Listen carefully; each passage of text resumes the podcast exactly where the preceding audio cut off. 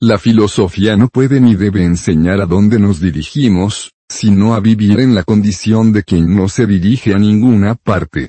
Manu Cooper. Yeah, nos debrayamos bastante con los temas de las cuatro abstracciones. Ahora podemos concluir diciendo que, que estos aspectos son los más relevantes para el ser humano y nos ayudan a formarnos como. Es importante la concepción de la muerte, ya que ella está presente en todo momento. Quizá la evadimos con las diferentes actividades que hacemos día a día y ni siquiera la notamos, pero ella nos acompaña de principio a fin. Nuestro temor la nutre y la fragancia del miedo la excita para arroparnos en el momento menos esperado. Está al acecho de nuestro último día en este plano. Nunca asegures que mañana abrirás los ojos y que estarás de nuevo aquí, respirando y escribiendo, pues lo único que puedes asegurar es que un día dejaremos de vivir. Vive el presente, que la eternidad servirá para estar muerto.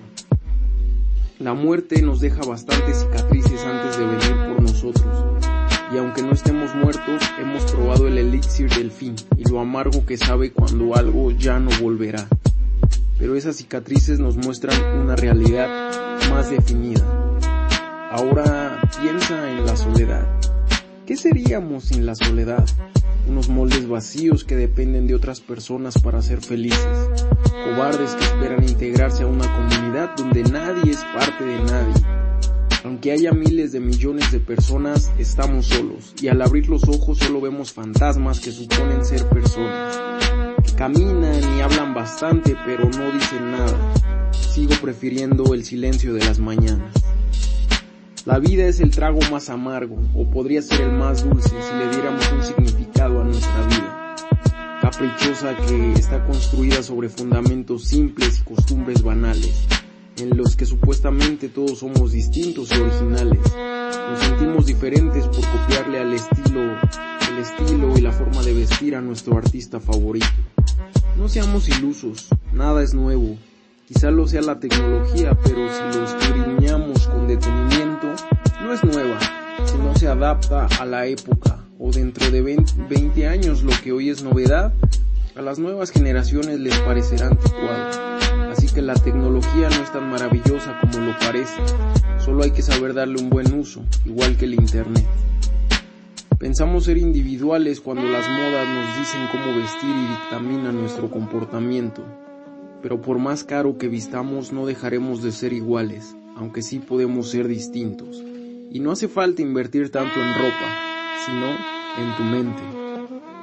Nos apartamos de las personas que creemos que son bastante comunes y simples, aburridas porque no llaman la atención estéticamente y no están a la vanguardia. Preferimos ser parte de un grupo donde todos se vistan igual y tengan la misma ideología pensando que eso nos quitará la etiqueta de adocenados. Niños están a la moda y por el momento son la sensación. mañana el suspiro de nuevos estereotipos y modas borrará el significado de lo que hoy defienden. Serán olvidados como toda moda pasajera. Suena crudo, pero la moda no es una ideología, mejor dicho es un capricho de la juventud para dividirse en grupos que no defienden nada en la mayoría de veces. Venimos a la vida para definirnos, conseguir una identidad, conociéndonos conforme van pasando los días, los meses y los años. Tenemos que adquirir vivencias, basta ya de las apariencias. Varias veces he dicho, ¿para qué levantarse si nadie me asegura que hoy será mejor que ayer? Pero si lo pienso detenidamente, hoy no será mejor que ayer, pero sí habrá otro mañana para ser mejor de lo que fui ayer. No niego que esas palabras te han dejado pensando, así como el viento sopla en tu rostro y levanta una hoja de papel, así fluye mi pensar, de manera tan natural. Tinta y cigarrillos son la inspiración al escribir sobre este enigma llamado existencia. La necesidad del filósofo es escribir y buscar la sabiduría, pero la ley natural del hombre es proyectar las utopías que habitan en lo más recóndito de nuestros anhelos. El tiempo nos come rápidamente, mientras la taciturna rutina pasa lentamente y nos hace prisioneros de la monotonía. Los pretextos y la religión mal pregonada son la causa de evadir la responsabilidad de ser hombre. Soñar en exceso no disipa la realidad, nos mantiene despiertos, pero vivir con exceso puede llegar a matar. Al, volvernos prisioneros de la rutina y los vicios, nos, lleva a, inefables torturas, adictos a todo, motivados por vivir deprisa. Esto nos hace caer en la monotonía. En exceso planeando un futuro incierto, ignorando la finitud, pues ya está dicho, lo único seguro es la muerte. Al dar nuestro último aliento en nuestro último momento de agonía, la realidad equivaldrá a una sólida nada. Somos hombres solitarios, opulentos de sueños, que recorremos el tiempo efímero.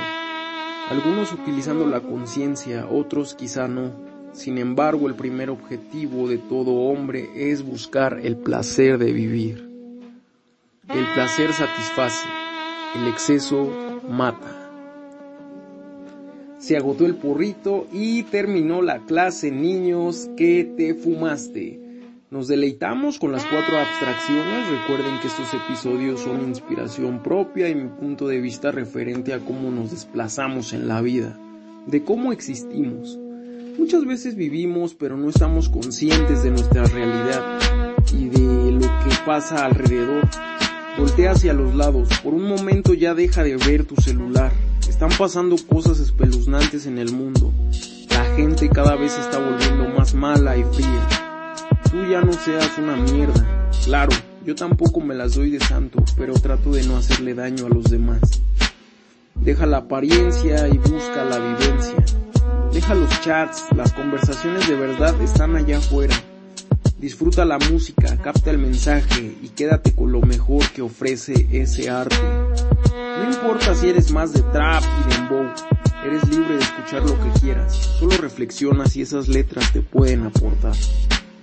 Se vale comprar lo que más nos guste de vez en cuando, porque yo sé lo que se siente trabajar y juntar para tus primeros Nike Solo que tu mundo y tu esfuerzo no gire alrededor de comprar y comprar.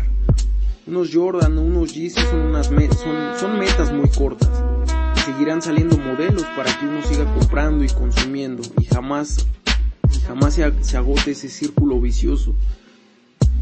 Piensa en aquello que te haría feliz, algo que no tenga valor, bueno, que no tenga un costo, mejor dicho, o que no sea, o que no lo tengas que pagar con dinero.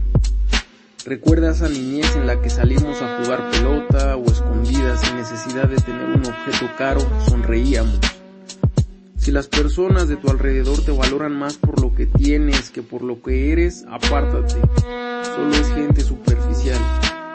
El camino fácil nos hace blandos, el camino complicado nos fortalece. Porque como dice Amcor, a veces solo queda nadar a contracorriente.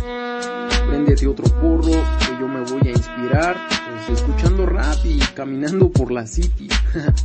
ya te la you know, yo soy Manu Cooper, esto es Fumando Conceptos, el podcast más asocial que puedes escuchar. Nos vemos en el próximo episodio, no te olvides de compartir el podcast y seguirme en Instagram. Yeah!